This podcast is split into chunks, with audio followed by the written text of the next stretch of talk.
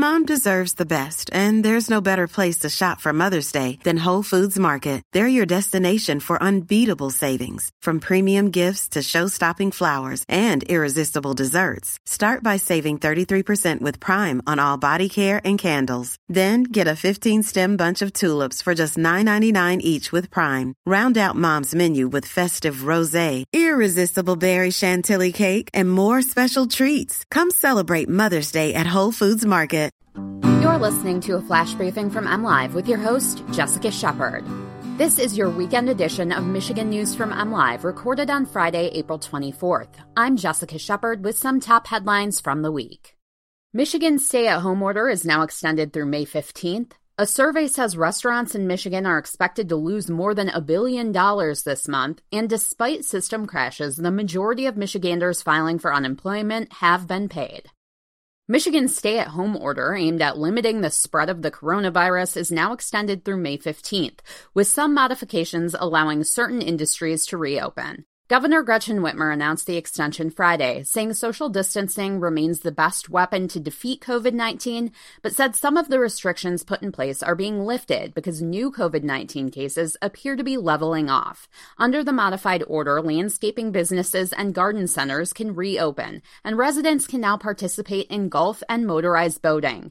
Face coverings are now required to be worn by anyone entering an enclosed public space like a grocery store, unless an individual cannot medically medically tolerate it. Other changes include the ability for any retailer to reopen to the public for delivery and curbside pickup. Michiganders are now also legally able to travel between multiple residences, though that travel is still strongly discouraged. Businesses like gyms, salons, bars, and in person dining at restaurants remain off limits under the order. About 88% of Michigan restaurant operators have laid off or furloughed workers since the coronavirus pandemic began, according to a survey from the National Restaurant Association. The group expects Michigan restaurants to take a huge hit in April as dine in services are banned for the entire month by Governor Gretchen Whitmer's executive order in response to the coronavirus outbreak. Michigan restaurants are expected to lose $1.2 billion in revenue in April alone, per the survey. Nationwide, 65 500 restaurant operators were surveyed, but Michigan data is based on a sample size of 419. The survey found the average Michigan reduction in staff from furloughs or layoffs was 87%. That means about 249,000 restaurant workers, three fourths of the total, have lost their jobs amid the pandemic. While restaurants can stay open for takeout, 53% in Michigan have closed temporarily and 2% have shut down for good, according to the survey.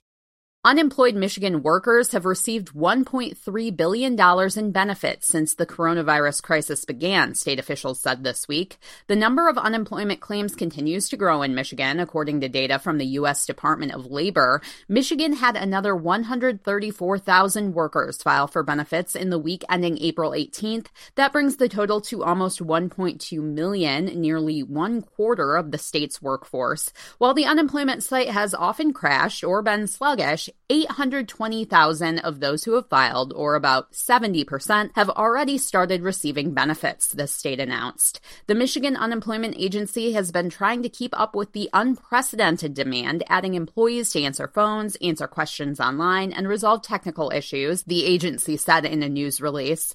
Pre pandemic, the agency received about 5,000 claims per week. The last five weeks have had at least 128,000 new claims. For the latest news from MLive, follow us on Facebook and Twitter. For continued updates on coronavirus and how it is impacting Michigan, visit mlive.com slash coronavirus. Thanks for listening and have a great weekend.